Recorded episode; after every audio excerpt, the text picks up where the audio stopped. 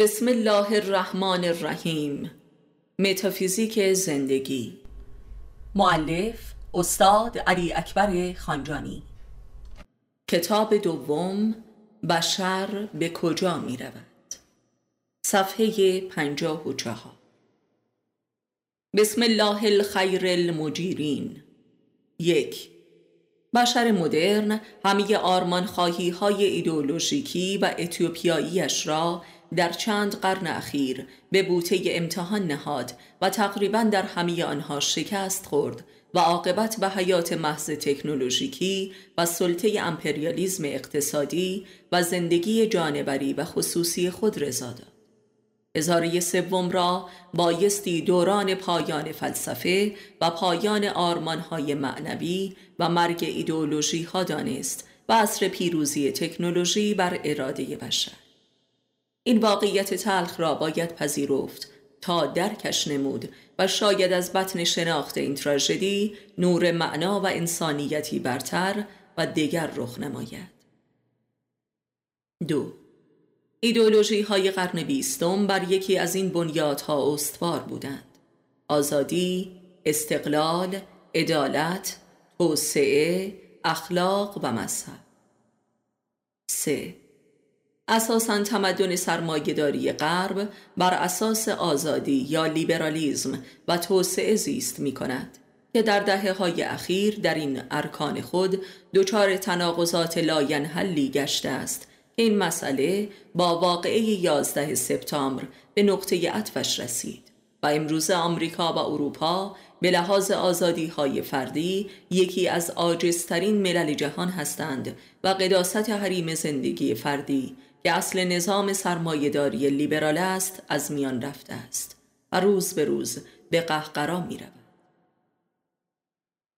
چهار و اما اصل استقلال مبنای همه نهزت ضد استعماری در جهان سوم بوده است که امروز دورش به سر آمده است و بلکه روند معکوس آغاز شده و کشورهای جهان سوم مترصد وابستگی مجددی به قدرتهای استعماری هستند و در این راه از یکدیگر سبقت می جویند.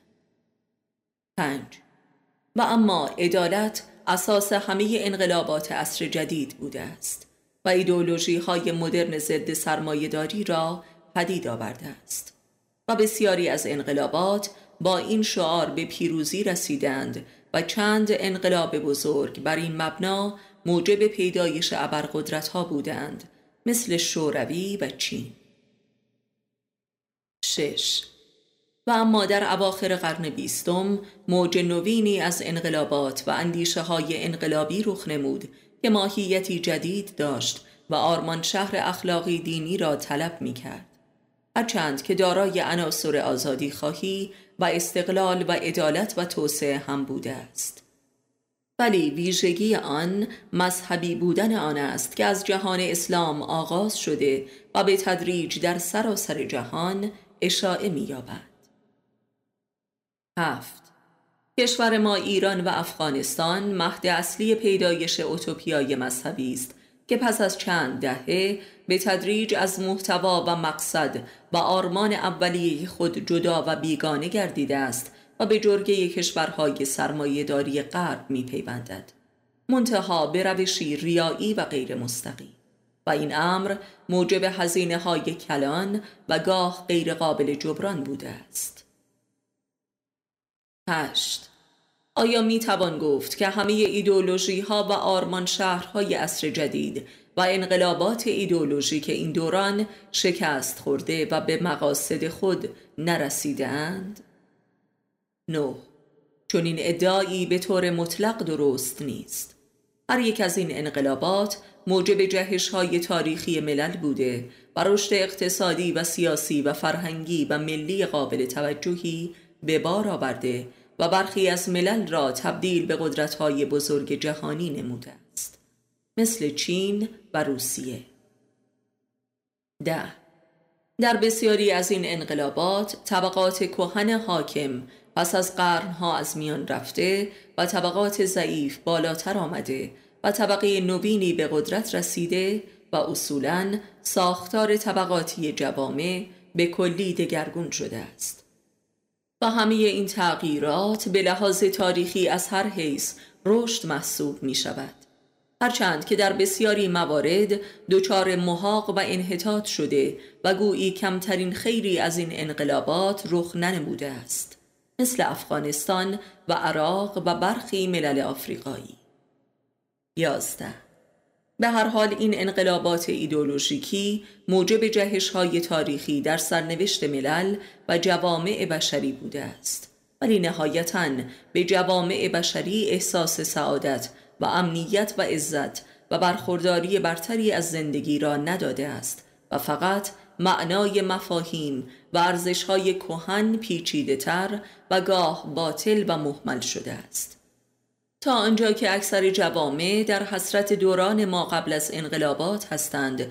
و لذا یک احساس ضد ایدئولوژیکی و ضد اوتوپیایی در هزاره سوم در کل جهان به چشم می‌خورد و اندیشه های انقلابی را تردلن می کند و نهزت های روشنفکری انقلابی به حاشیه رانده شده و در بسیاری ملل به کلی منقرض گردیده است. و تنها آرمانی که باقی مانده آزادی های لیبرالی برتری در جهان سوم است و پروژه های توسعه و رفاه ملی. دوازده.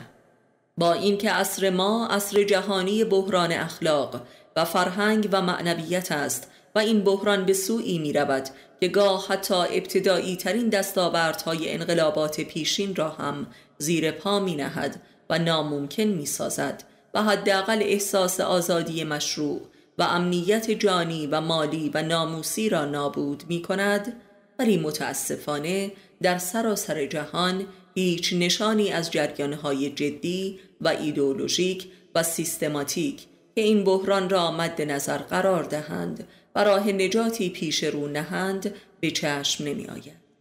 الا به صورت واکنش های کور و تروریستی همچون جریان طالبان که خود ماهیتا مبتلا به انواع مفاسد و شرارت های اخلاقی هستند و دم از شریعت و دین خدا می‌زنند و گویی به واسطه سلاح و بمب و کشدار می‌توان شریعت را به بشریت ارزانی داشت. سیزده. به نظر می رسد که از بطن و متن موفقیت های ناشی از انقلابات ایدولوژیک قرن بیستم مفاسد و تباهی های به مراتب هولناکتر از قبل رخ نموده است. یا حتی بقای بشری را تهدید می کند که بخشی از این تباهی ها و فلاکت ها ناشی از ماهیت تکنولوژی و تکنوکراسی است و بخش دیگر برخواست از نفوس بشری که ظرفیت حزم و جذب آزادی و استقلال و دموکراسی ها را نداشتند. و لذا به خطا و گاه به عمد همه این مفاسد و تباهی های دهه های اخیر به گردن ایدئولوژی های انقلابی افتاده است. و لذا اندیشه های ضد انقلابی را پرورش داده است. این امر در کشور ما نیز شدیداً خودنمایی می کند و حتی با این همه مفاسد فرهنگی و بی اخلاقی ها باز هم تقصیر بسیاری از نادرستی ها برگردن اخلاق و دین نهاده می شود البته چندان هم نابربوط نیست. زیرا تحت عنوان دین سوء استفاده های کلانی صورت گرفته است. چهارده.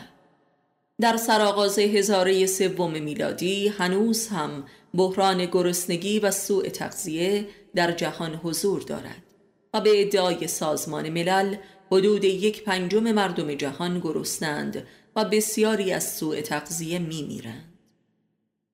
پانزده. در سرآغاز هزاره سوم میلادی اکثر بحرانهایی که بقای بشر را تهدید می کند برخواسته از خود علوم و فنون و تکنولوژی مدرن است. مثل آلودگی های محیط زیست، ایدز، آنفولانزاهای مهلک، جنونها و جنایت های اینترنتی، اعتیاد به مواد نابود کننده تن و روان، خودکشی، فروپاشی خانواده و امثالهم. شانزده.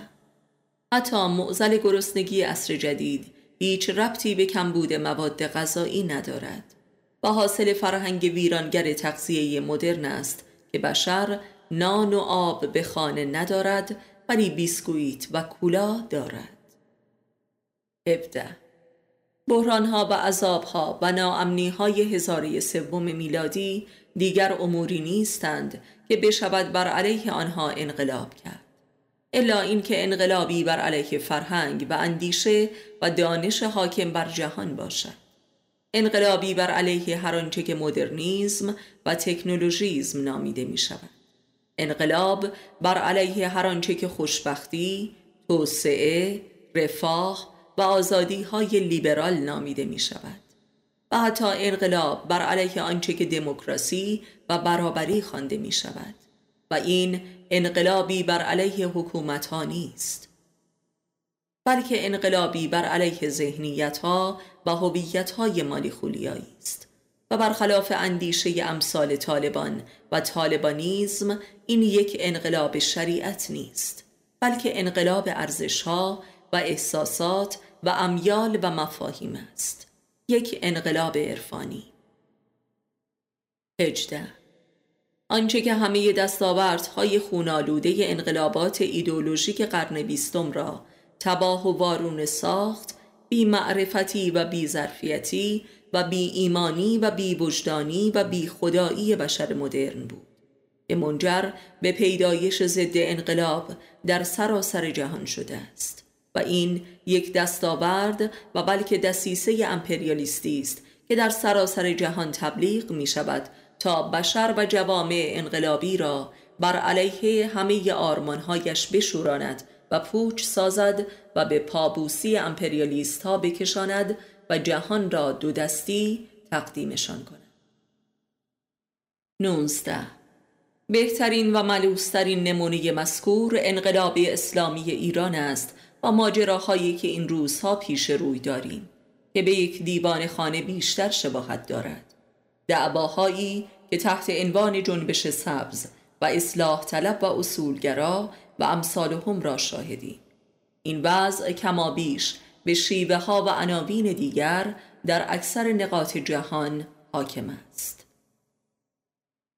20 نگاه کنید که چگونه ارزش ها و آرمان ها و مفاهیم انقلاب از همان نخستین روزهای پیروزی انقلاب تا به امروز گام به گام تحریف و وارونه شدند و آنگاه صداهایی کاملا حساب شده از پس پرده القا می کنند که همه بدبختی ها از ذات خود انقلاب و اسلام بوده است. مشابه این ماجرا به ترفندهای گوناگونی در همه انقلابات جهان رخ نموده است و این اساساً به معنای کفران نعمات انقلاب است. و لذا این ملل به ناگاه دچار انواع عذابها و فلاکتها می شوند و آن را به گردن انقلاب خود می اندازند که این خود کفر و حماقتی اندر کفر و حماقتی دیگر است. 21 مطالعه پیروزی همه انقلابات جهان آشکارا نشان دهنده یک دست غیبی و اراده و لطف و یاری الهی می باشد. چرا که خداوند در کتابش تغییر سرنوشت ملل را از اراده خاص خود خوانده است. ولذا کفران نعمات انقلابات عین جنگ با خداست و عواقب وخیمی به بار می آورد همانطور که در کشور خودمان شاهدیم. 22 به یاد آوریم که از همان نخستین ایام پیروزی انقلاب در کشورمان چه معامله ای با آزادی شد. آزادی حق الحق وجود انسان است چرا که به قول حضرت فاطمی زهرا خداوند به انسان آزادی انتخاب بخشید تا حق را از باطل جدا کند. یاد داریم که چگونه همه افراد و گروه ها برای رسیدن به قدرت مطلقه و سلطه بر مردم آزادی را تبدیل به حمام خون کردند و آنهایی هم که به هر دلیل توانستند قدرت را بایند امروزه با تمامیت خود به بنبست رسیدند. و عجبا که همه جریانات و سازمانهای مردم خار در درون خودشان متلاشی شدند و به خود براندازی دچار گشتند و این خود براندازی تا کنون ادامه دارد. این حاصل ظلمی است که ملتها در حق آزادی نمودند یعنی در حق الحق انسانیت خیش. ولذا هرگز حق از باطل و راست از دروغ جدا نشد و بلکه به هم درآمیخت و همه ارزش ها را باطل و محمل و مسحک ساخت. این وضعیت در کشورهای انقلاب شده به شیوه های متفاوت رخ نموده است و شاید بتوان گفت که هیچ ملتی همچون مردم چین آزادی را پاس نداشته است و لذا هنوز هم برقرارترین و موفقترین انقلابات تاریخ معاصر جهان محسوب می شود که توانسته هنوز هم بسیاری از ارزشهای انقلابش را حفظ کند. هرچند که پس از مرگ ماو ظلمت تکنوکراسی بر این انقلاب هم سایه افکند و به تدریج هرچند با سرعتی اندک به سوی انحراف می رود و آمریکایی می شود و گاه با یک کوکاکولای رایگان اصولش را به نسیان می سپارد 23 آزادی مادر همه ارزش های اجتماعی است و علت العلل همه انقلابات. و لذا در کشوری که آزادی انتخاب پایمال شد سایر ارزش ها از پی آن به طور طبیعی لگد مال و بی ارزش می شود 24 بدین لحاظ باید گفت سوء استفاده از آزادی و پایمال کردن آزادی انتخاب در عصر جدید از علل اساسی اکثر مفاسد و عذابها و ناامنیها و بحرانهای بشر هزاری سوم است. 25 اگر طبق کلام حضرت زهرا علیها السلام آزادی همان فاروق ارزشها و فرقان دین و هدایت و اخلاق و انسانیت است پس به فساد و انحراف و سوء استفاده کشانیدن آزادی را بایستی اساس بی فرهنگی و بی اخلاقی و لامذهبی و انواع مظالم و عذابهای زمینی و آسمانی دانست که حداقل اراده را از بشر مدرن سلب کرده و دیب تکنولوژی را بر سرنوشت و عقل و انتخاب او مسلط نموده است. و انسان را به پای ماشین قربانی کرده است و این بعض در کشورهای غربی به یک نوع و در جهان سوم به نوعی دیگر در حال پیشروی است. 26 امروز جبلی مهلکتر از تکنولوژیزم اراده و روح و خرد بشری را به بند نکشیده است استبدادها و مظالم حکومتی هم در سراسر جهان به کمک این تکنولوژی مدرن است که تا این حد ممکن شده است و در اتاق خواب انسان مدرن هم رهایش نمی‌گذارد. این جبران و خفقان مرئی و نامرئی و خواسته و ناخواسته جزای ادا نکردن حق آزادی انتخاب است. 27 تکنولوژی و صنعت در به دوزخ است که در آن هر کالا و امکان رفاهی نقابی و قل و زنجیری بر تن و دل و جان و روح و روان بشر است. و بیهوده نیست که عصر صنعت عصر آزادی خواهی بشر است و هرچه صنعت پیشرفته تر می شود شعارهای آزادی خواهی بشر هم شدیدتر می گردد و اتفاقا طبقات مرفهتر یعنی برخوردار از امکانات تکنولوژیکی بیشتر و پیشرفته تر آزادی خواه ترند و نعره آزادی خواهیشان بلندتر است در حالی که طبقات پایینتر مشکل نان دارند نه آزادی. و این است که لیبرالیزم فرزند تکنولوژیزم است. 28 پس محوری ترین چالش بشر هزاره سوم چالش و دیالکتیک آزادی تکنولوژی است. به شرط اینکه صاحبان تکنولوژی را هم بخشی از خود تکنولوژی به حساب آوریم که خودشان به مراتب شدیدتر از مردم عادی در اسارت آن به سر می‌برند و تحت فرمان اراده آن هستند. مارکس اگر این دیالکتیک را فهم می کرد از فلسفهش انصراف می‌داد. دو علت العلل قحطی زدگی آفریقا و آسیای جنوبی تکنولوژی زدگی زودرس و حریسانه و منتاج است این یک گرسنگی دوزخی است که اتفاقا اروپاییان شدیدتر دچارش هستند منتها این گرسنگی در کشورهای جهانخوار در لباسهای دیگری پنهان است. امروز اکثریت قریب به اتفاق بشریت دچار سوء تغذیه و قحطی است. بشری که به جای نان بیسکویت و به جای آب کولا می نوشد. و این است که نعره آزادی خواهی بشر را به گوش فلک میرساند آیا مفهوم است؟ سی. نگاه کنید که نیمی از گرسنگان جهان در شبه قاره هند به سر می‌برند. مردمانی که نان ندارند خانه ندارند مستراح ندارند حمام ندارند ولی بمب اتمی دارند. و همه نوع تسلیحات دارند و تروریسم دارند. آیا این دیالکتیک آزادی تکنولوژی نیست؟ کسی که احساس آزادی ندارد بمب به شکم میبندد و خود را منفجر می کند یعنی با تکنولوژی خودش را تکه پاره و آزاد می سازد آیا هنوز هم مفهوم نیست؟ سی آزادی عمل یک مقوله است و احساس آزادی مقوله دیگری است و ما سخن از احساس آزادی داریم. آزادی عمل هست ولی احساس آزادی نیست. آزادی ضد آزادی. و این آزادی تکنولوژیکی دموکراتیک است. آیا مفهوم است؟ سی و دو. چرا آدم های تکنولوژی پرست تر بیقرارتر و یاقی ترند یعنی آزادی خواه تر آیا هنوز هم مفهوم نیست؟ سی و سه. همه انقلابات قربانی تکنولوژیزم و تکنوکراسی هستند. شوروی سابق اوریانترین نماد این ادعاست. و پدیده سوسیال امپریالیزم یک پدیده کاملا تکنولوژیستی است. سی و چهار.